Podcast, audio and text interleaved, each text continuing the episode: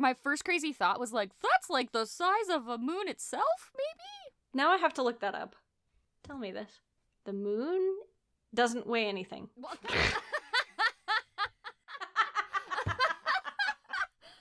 Okay. Pedantic Google page or whatever. Yeah. I guess. The mass of the moon, which might be what you mean to ask, man, they're bitchy, wow, is approximately 7.3476 times 10 to the 22nd kilograms.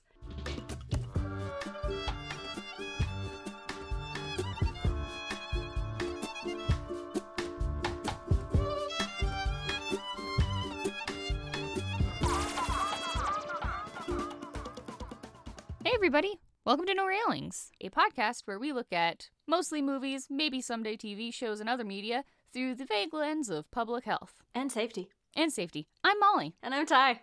And we are so excited to welcome you to episode 1 of No Railings on the Death Star, appropriately about Star Wars. Well, this episode is anyway. Yeah, well, yeah, I mean, the whole thing's not about Star Wars. It's going to be about like other cool movies like The Descent and also Day After Tomorrow. One of those movies is cooler than the other, obviously. Oh, well. I mean, well, we would agree, but also disagree. Probably just in the opposite direction. We have a lot of movies we're planning on watching, and eventually some TV shows, maybe some comic books. I don't know. Who's to say? But yeah, got a pretty long list. Yeah. I mean, I guess we can just hop right on to it. Feels kind of weird to summarize Star Wars because it's everywhere and at all times. Mm-hmm. First of all, for Star Wars, we did episodes 4, 5, and 6. Yes, the original trilogy. And honestly, I don't feel bad not going over the plot. I assume at some point you've seen it. Yeah. You either care more about it or you don't. It's who's to say. But we all we're there. Yeah, I mean, full confession, I'm going to lose some cred for this.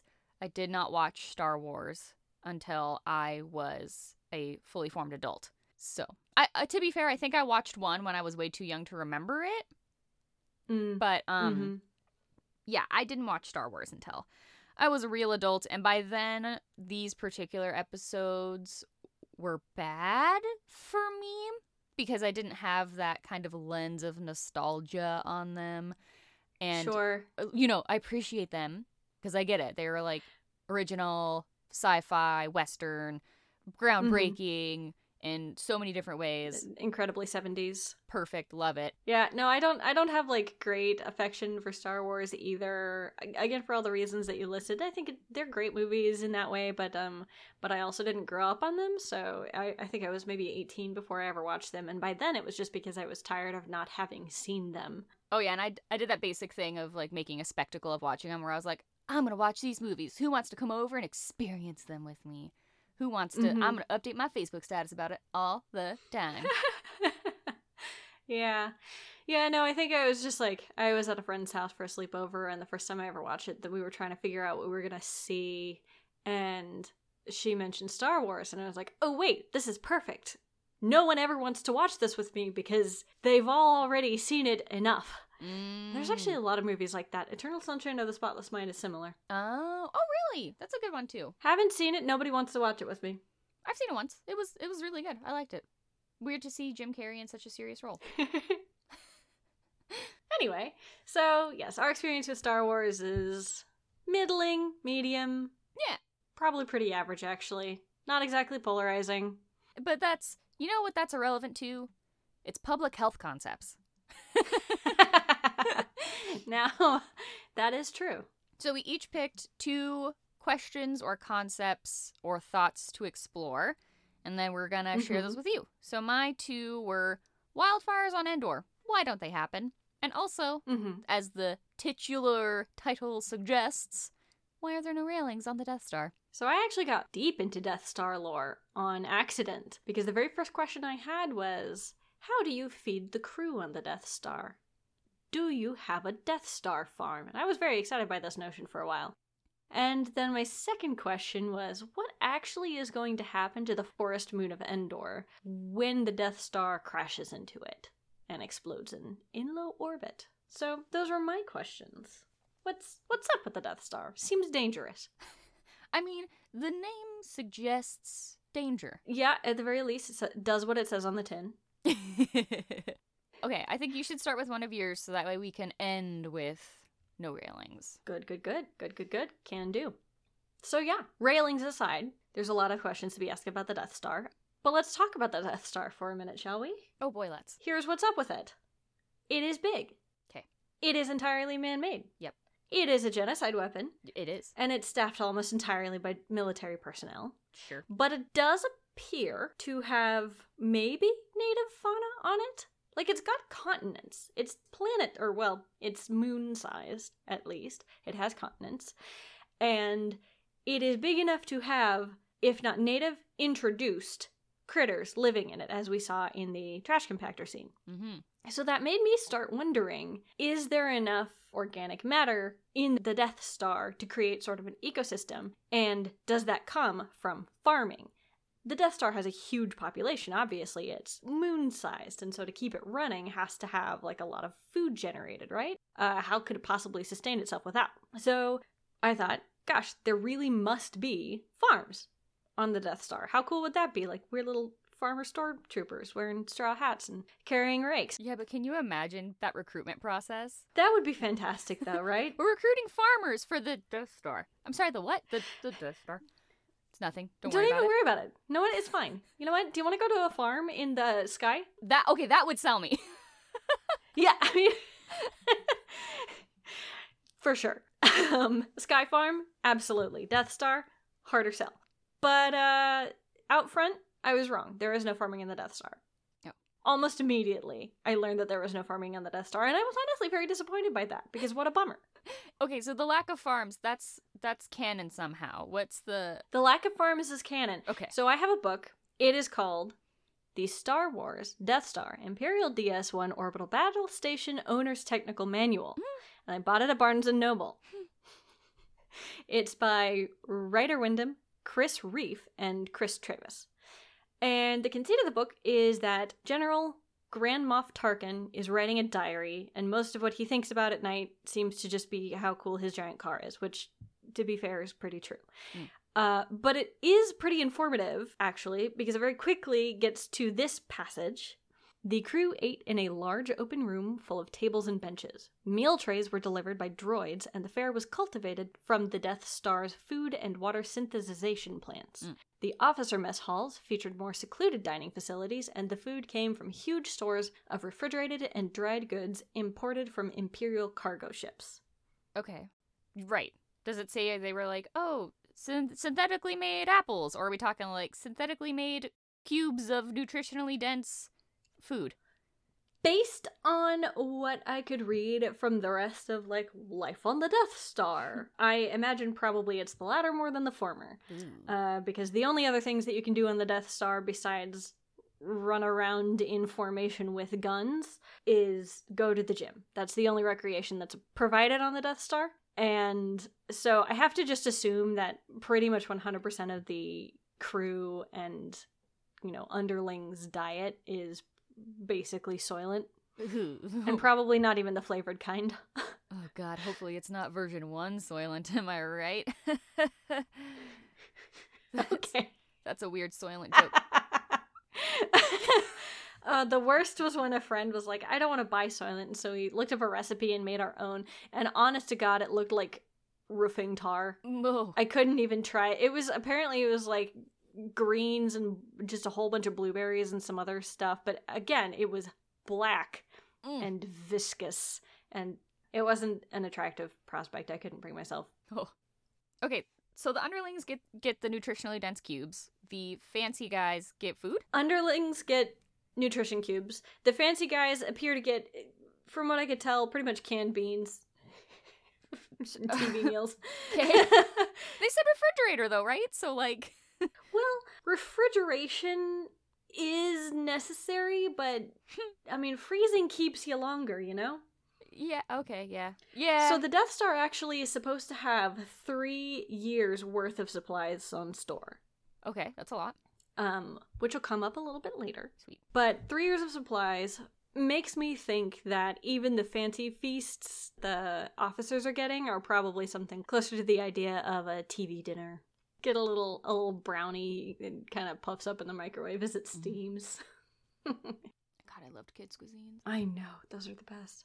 You get a little open the sprinkles and put them on the brownie, and sometimes they kind of flow into the mac and cheese, and you're like, this is kind of gross, but I'm a kid, so I don't care. Yeah, those were the days. Yeah. So, of course, there is no farming. They are not generating their own food. It does have to come from somewhere, though. And 3 years' worth of it has to come from somewhere. Mm-hmm. So where exactly is it coming from? Obviously, the Empire is an empire, and a galactic one at that, so it's not exactly like they're lacking for resources, one must think. But I kind of assumed at some point they would find it difficult to feed the Death Star. And so I thought I'd look into that. The U.S. does not have a Death Star. I'm just going to get that right out there. Okay.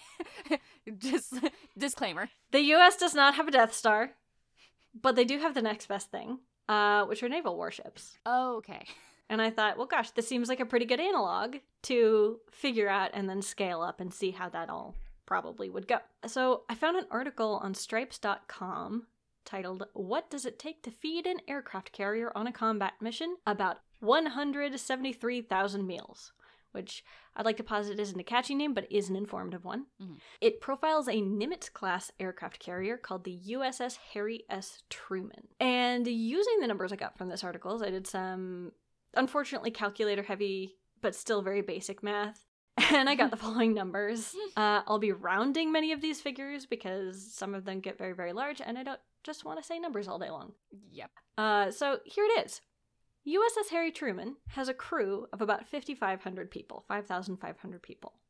The Death Star has a crew, I'm rounding up to about 1.2 million people. Oh my god. Or rather, a population of about 1.2 million people, making it 364 times bigger, give or take. The delivery amount that the USS Harry Truman receives every 7 to 10 days was said to be between 400,000 and 1 million pounds. So I kind of split the difference there for all the math I was doing because, hey, the Death Star is not real and I can do this.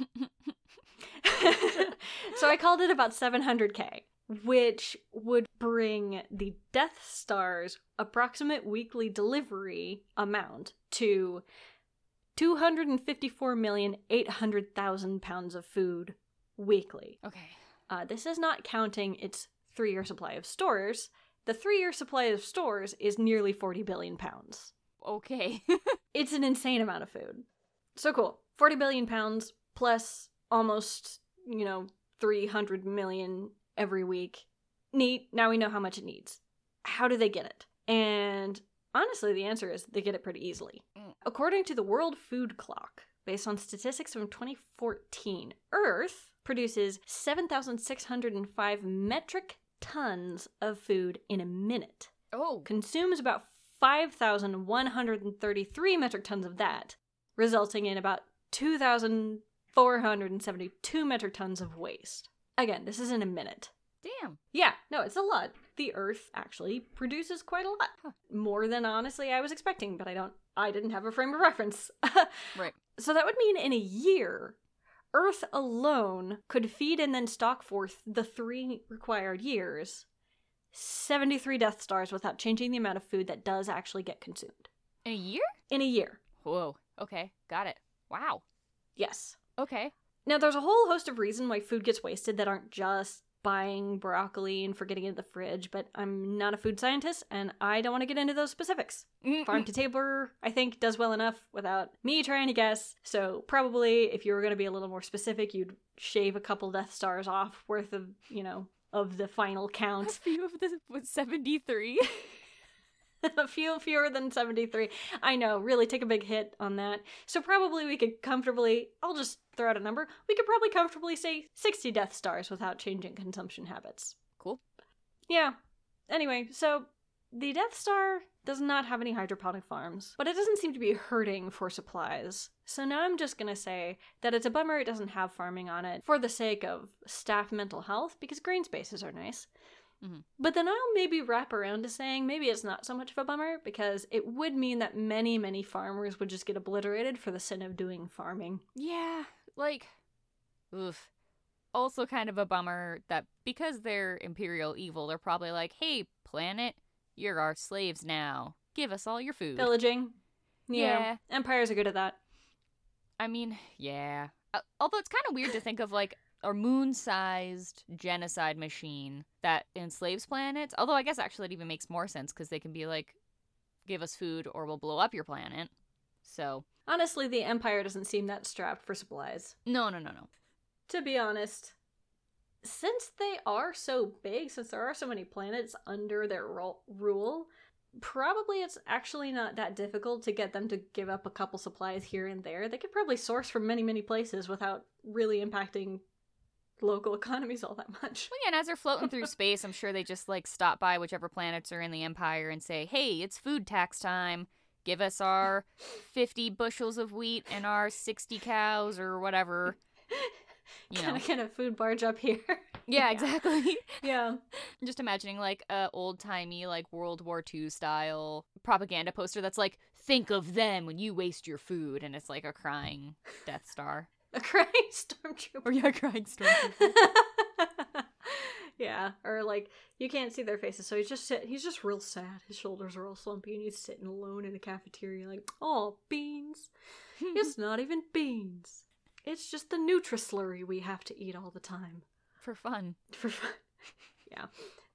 Life on the Death Star, as described by Death Star Imperial DS-1 Orbital Battle Station and an Owner's Manual.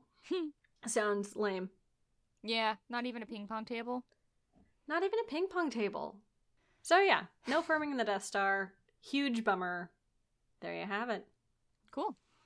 Well, you want to hear about some wildfires on Endor? Do I ever? So, all throughout episode 6, I keep seeing all these blasters hitting trees and vehicle exploding, and I kept thinking, why isn't this forest burning down? So, I mean, it kind of makes sense, right? Like, there's literal fire in this forest hitting trees and stuff, and it doesn't seem to affect anything, really. Yeah. So, the first thing I decided I needed to understand is what kind of forest we're dealing with, because the type of forest, the type of climate, the type of fuel available is going to affect your forest fires. Sure. Oh, can I guess? Yes. Because it kind of looks like redwoods, doesn't it? Ooh, good guess. Yes, it is filmed in California's Redwood National Park. Haha, I am very smart. Which is technically a rainforest. Oh. So rainforests are pretty hard to burn. Not impossible to burn, as I will let you know more about later, but it's hard. And as I will let you know. What? Are you going to burn down the rainforest? Spoiler alert. Oh. You can do a lot worse than that. I thought that was a threat. I thought you were threatening to burn down a rainforest. I mean, I've already, that's my Wednesday plans, Molly. I've got some time between here and there. Okay. In addition, it's pretty hard to burn down a non-dry tree. Most of the lumber you get at your local Safeway before you go camping is kiln-dried before it's burned. And I'm sure anybody who's ever gone into the wilderness with your local survival fiend or, like, quote-unquote survival fiend has probably heard at least once, we can't burn that, it's too wet. Yeah, certainly. So what makes redwoods so darn special? They are already pretty forest fire resistant because they have thick bark and their leafy bits are high away from the ground. And I got a lot of this information from some really cool redwoods-based nonprofits, which I will link in the description. Nice. Because there's a lot of them. Turns out people really care about the California redwoods. I know. I mean, they're very pretty. They are pretty. So tall trees means the fuel or the needles are up high, which makes it harder to burn. The bark of redwoods is very thick, at least a foot thick, which protects it, and it has a pretty high water content. Sorry, a foot thick? A foot thick. Wow. I had no idea. Yeah, redwoods are big. If you've never seen a picture of a redwood, like, look it up. They're real big. And a foot is kind of surprising when you think of the size of your normal tree, but redwoods are so much bigger than a normal tree. Okay, fair enough. Guess I just wasn't thinking in the proper scale. The needles are broad and flat, which helps them collect fog, which keeps them moist. They also have tannin, which is a natural flame retardant, and it gives the redwoods their color, protects them from disease and fungi and insects. The trees also have very little resin or pitch, which is part of what causes other trees to burn faster. So, I don't know what kind of wildlife park services there are in Endor, or if climate change is a valid concern for them. Probably not so much, I would guess. Yeah, but there are a few caveats to all of this with our modern redwood forests. Sure. So with climate change, we're getting hotter, drier conditions, which can make an area more susceptible to forest fire. With dry vegetation, very easy to start a fire. The Camp Fire and Thomas Fire in California that were a couple years ago started because power lines sparked over dry grasses. Oh, sure, yeah. In addition, we have a lot of fire prevention strategies that have led to more undergrowth buildup and an increase in tree disease. So dead trees are more fuel, more undergrowth is more fuel. That means that when the fires do happen, they're way more intense. Did the fire prevention strategies also lead into the tree disease, or are they two separate factors here? It's a little column A, little column B, because... Tree diseases are becoming increasingly common because of climate change. Mm-hmm. It's just easier for certain diseases that are like temperature sensitive or seasonally dependent to be able to pass on. Sure. Trees that are nearly dead or actually dead that would be burned up in a normal cycle of forest fires are just hanging out. Being preserved. Right. And so, you know, the dead trees can also probably house or spread disease. Either way, there's more trees in general in some of these areas, or more plants in general in some of these areas that lets the diseases pass easier. Sure. That's my kind of best, I don't want to say it's a guess because it's not a guess, but my best hypothesis based on my research. Best understanding based on what you, yeah. Yes. So in summary, all fires need three things. They need fuel, they need oxygen, they need heat. We can assume that there's oxygen because nobody's dying. Mm-hmm. Easy one to make. Yeah. The fuel that is present is likely wet and hard to burn because they don't seem to be struggling with climate change or rampant forest fires. Sure. And considering stuff isn't constantly catching on fire with blaster blasts, it seems like the blasters might not actually be that hot. So probably not even hot enough to cause a fire. Huh. I know what you're thinking. Hey, Molly. Didn't the Amazon rainforest just catch on fire? Hey, Molly. Yeah. Didn't the Amazon rainforest just catch on fire? It did. Yeah. Good point. Thank you for bringing it up. I was just thinking that. So, yes. In 2019, there were some seriously intense fires across the Brazilian Amazon, up to 60% more from the same time the previous year. Hmm. So, there's a lot of reasons for this that are very complicated and political. The Brazilian Amazon has seen a lot of deforestation to make way for farming or for industry. There's a lot of illegal logging and illegal mining that happens in the Amazon that causes people to cut down swaths of land and do bad stuff for the environment in general. There's also a political history, at least in recent years, of not caring about the Amazon, really. At least in Brazil's president. So there's a lot to unpack there. Far more than is worth covering in an hour-long podcast. Sure. But...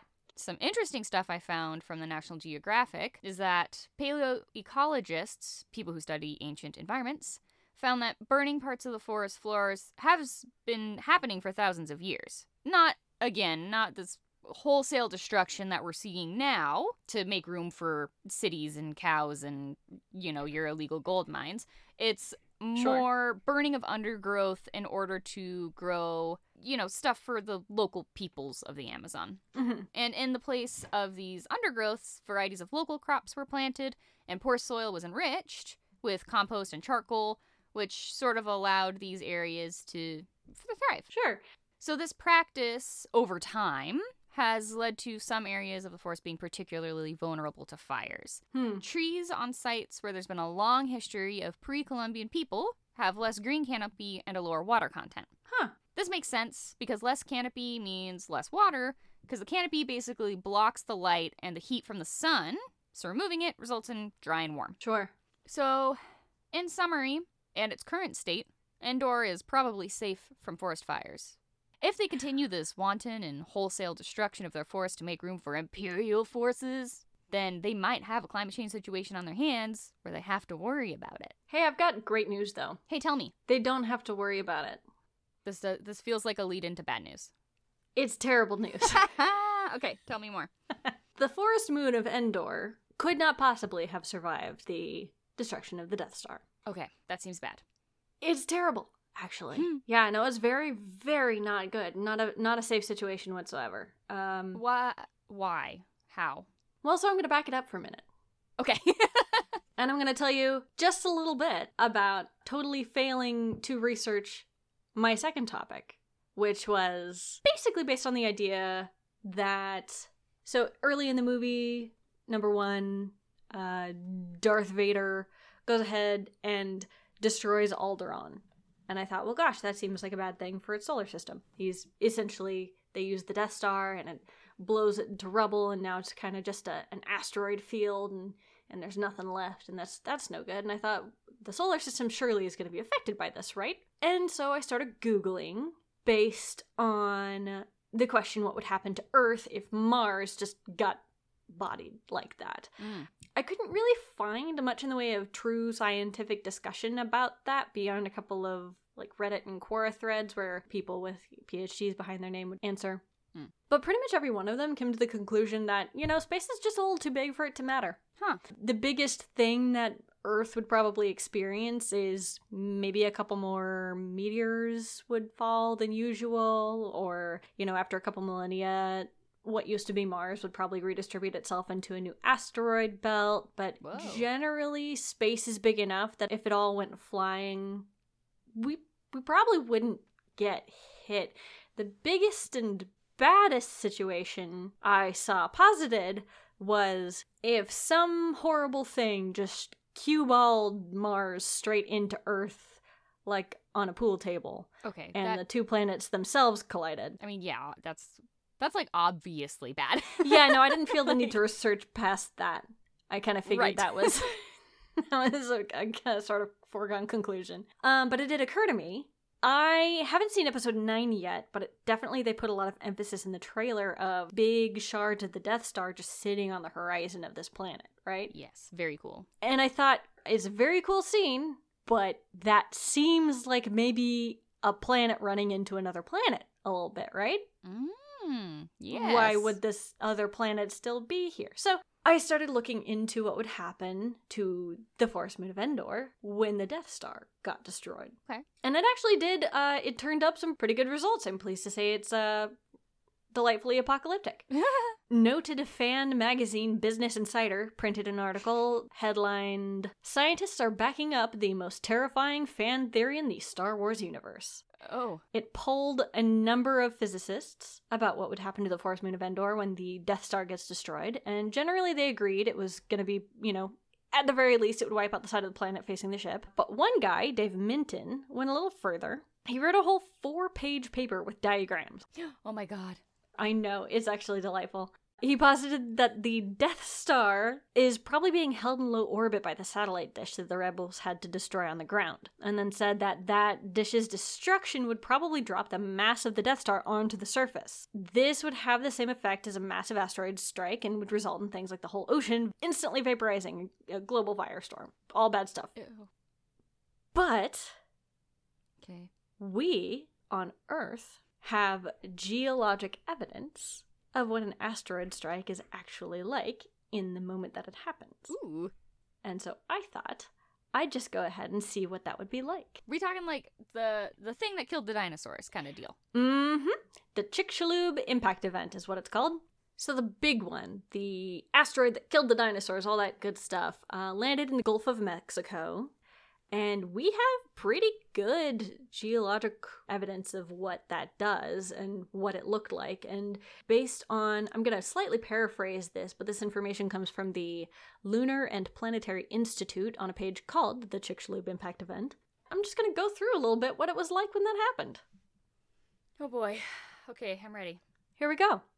The Chicxulub Impact Event was about 100 million megaton blast that devastated the Gulf of Mexico region. The blast generated a core of superheated plasma in excess of 10,000 degrees. Although that thermal pulse would have been relatively short-lived, a handful of minutes, it would have been lethal for nearby life. The Chicxulub impact event produced a shock wave and air blast that radiated across the seas, over coastlines, and deep into the continental interior.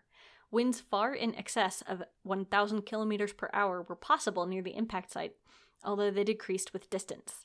The pressure pulse and winds would have scoured soils and shredded vegetation and any animals living in nearby ecosystem. An initial estimate of the area damaged by an air blast was a radius of approximately 1,500 kilometers.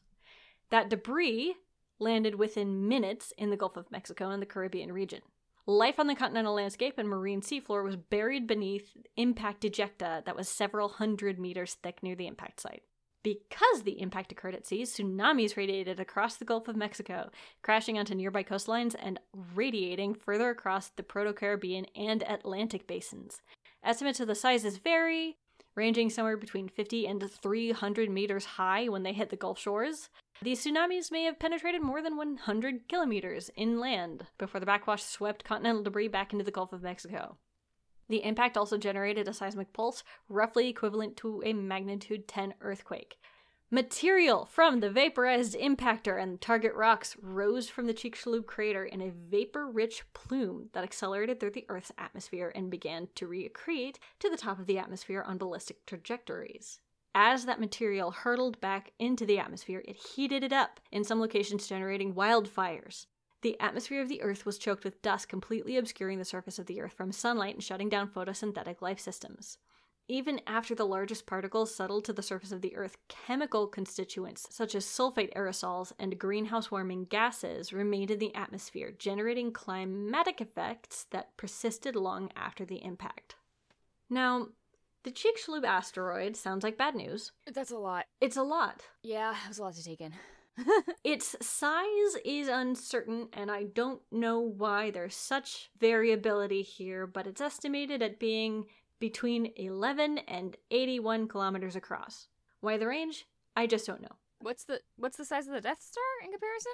120. Oh, God. Okay. Great. Yeah. So in conclusion, get wrecked, Ewoks. Oh, my God. Yeah. There's just nothing left. Okay. Global firestorms. I mean, that's how you burn a rainforest down, I tell you what. Well, and a lot of that stuff would have happened so fast. Like, it would have been, like, all at once. It would have been basically immediate ear-busting sound, immediate fires, probably. Yep. Immediate winds. Yep. Like, 3 minutes later, insanely huge waves. And then, like, 5 minutes later, if not sooner, just dust everywhere. Like, just everywhere. That, like... I mean, those minutes are guesses at best, but I feel like I can't be that far off. Surely not. No, I saw a graphic, I think it was a little GIF, of the spread of wildfires as they believe they happened around the Earth. And there was one that started around the impact site, and then there was another one that they seemed to think started in Australia and then moved with wind currents sort of across the globe to the point where they're just... There were so few places that didn't have wildfires. I also read a little bit about how they keep finding soot deposits all over the place from what they believe the wildfires were. Now, because soot is an airborne particulate, it was hard to tell whether it's there because a fire was there or if it was there because it was carried there from a fire. So they can't use that as an absolute certainty when determining the size. But they basically said they were finding this everywhere. Wow. Yeah. That's... Huh. Mm-hmm. I guess I just never really thought that hard about what death by asteroid would be like. It sounds quick, at least. Mm-hmm. Yeah. I guess yeah. That's good news. Yeah. I mean, definitely scary in the moment, but not prolonged. No. I mean, at least not for the Ewoks on, like, half of the planet. The other half...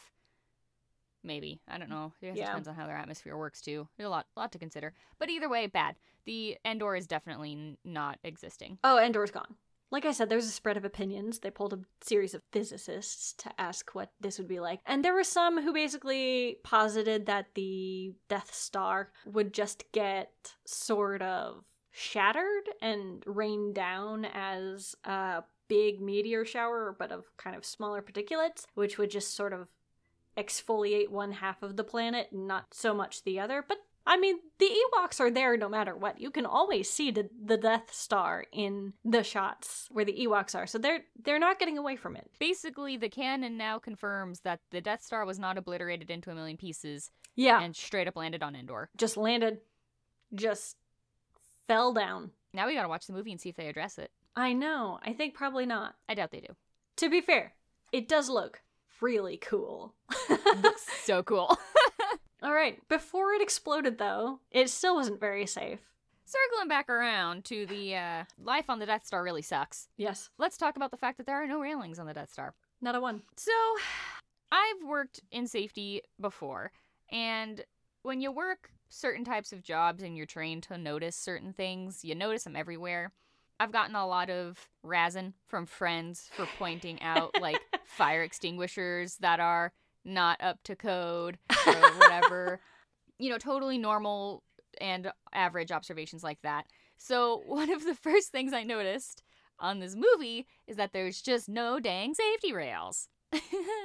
Apparently and unsurprisingly, I was not the first one to notice this. Fair. Yeah, Family Guy did a bit about it, which I thought was honestly kind of hilarious because they have, you know, the two guys chatting and they're like, hey, man, what's up with the lack of railings? And the other guy's like, get this, they don't want railings because they don't want us to lean, which, like, if you've ever worked a terrible retail job. Oh, boy, and I have. Yeah, I'm sure you've heard. Gosh, that's worse. You can clean. I had somebody tell me that in like a 200 square foot store that I'd already finished cleaning. And I was like, ooh, lady, what are you seeing that I'm not? Again, if we want to talk about whole other episodes, there's a lot to unpack in just if you can lean, you can clean. But honestly, you know, who am I to unpack that? So here's the deal, though. Myself and Family Guy might have got it entirely wrong. There may indeed have been safety rails, because, hear me out, on a forum page that said Inside the World of Star Wars Episode 1 Fact Book, there are apparently such thing as low-energy traction systems, which prevent people from falling. Oh, sneaky safety rails. Yeah, so on some of the more iconic scenes of, like, bay doors opening or, like, landing on a pad or whatever, hey, maybe there were indeed safety rails that were just space tech coolness. However, dun dun dun, when it comes to classic evil, the lack of rails is canonically intentional. Now, they don't get farms. No, they don't. Okay. No. You're telling me they also don't get to not fall off of ledges? Yes, because according to the show on YouTube appropriately named The Star Wars Show. Sure. They did an episode called Why Are There No Handrails on Star Wars? How Rogue One Recreated Classic Sets, which further proves how behind I am on this idea that there's no railings on Death Star.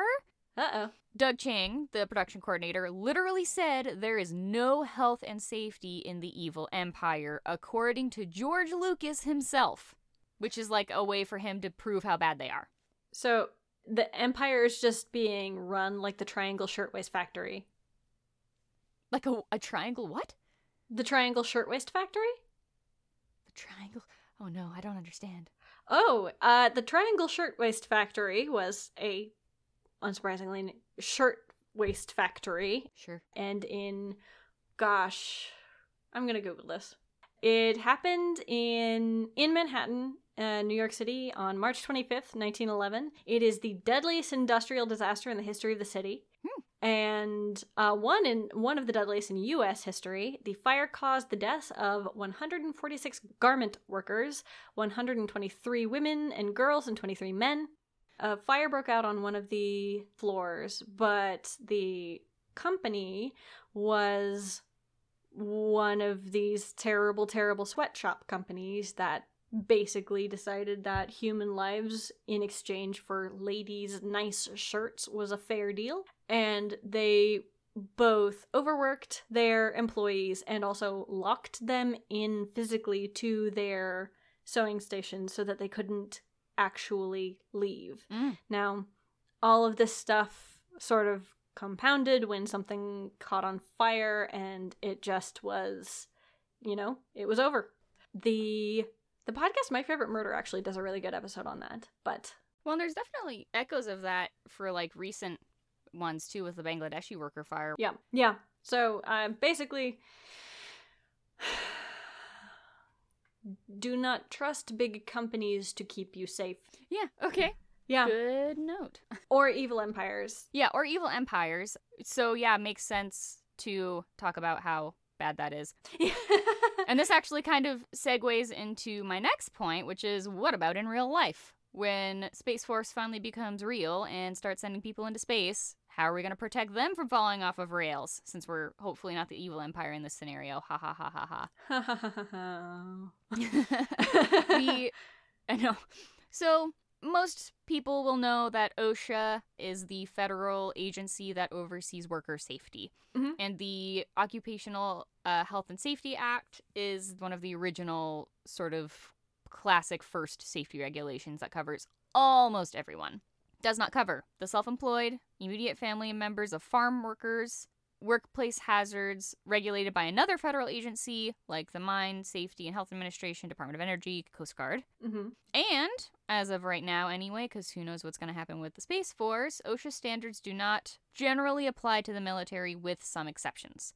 Yeah, they would oversee civilians working in the military, and any military regulations also have to be at least as rigorous as OSHA ones. Sure. But we'll get back to the military later. Let's just start with your average person. What kind of stuff should you expect at your workplace with railings? There's a lot of stuff about rails and guarding holes and guarding ledges. It's a lot. It's so much. If you want to read along at home, try looking at the OSHA regulation 1926.501 subsection B, subsection 1, 2, 4, and 6. I don't want to read along at home. Oh, don't worry. I'm going to read one out loud to you. Oh, boy. I'm going to read 1926.501B subsection 1. Unprotected sides and edges. Each employee on a walking and working surface, horizontal and vertical surface, with an unprotected side or edge which is 6 feet, 1.8 meters, or more above a lower level shall be protected from falling by the use of guardrail systems, safety net systems, or personal fall arrest systems. Are you suggesting that they would have big ol' circus nets? They might actually have big ol' surface nets. I forgive the Empire now. Yeah.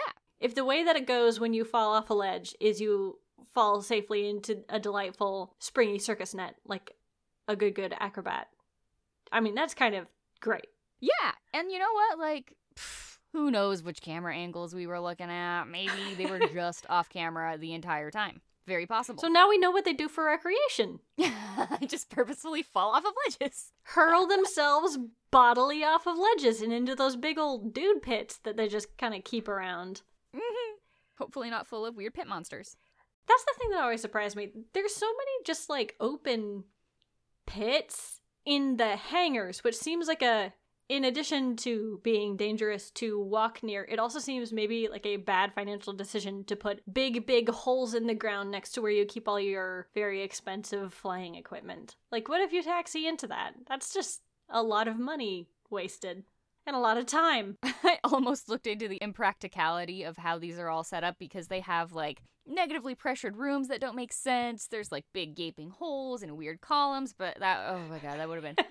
I would have had to, like, get a degree in architecture and, like, aerospace engineering to even begin to guess at why that might be a thing. But I think even if I got those 2 degrees, I would learn the answer is because it's not real. Yeah. Okay. So maybe there were safety nets. Let's be real here. I doubt it.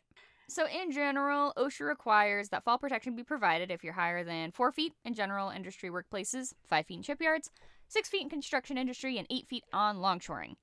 And in addition, they require fall protection to be provided when working over dangerous equipment and machinery, regardless of fall distance. Yeah, that makes sense. So rails is a common option. Yep. You've probably seen construction workers walking around with harnesses attached to safety lines. Mm-hmm. There you go. But what about the military? First and foremost, again, the regulations must be at least as strong as those with OSHA. And I wanted to find some specific safety regulations online through military websites. And when I did some research... safety.army.mil was broken. Just fully broken.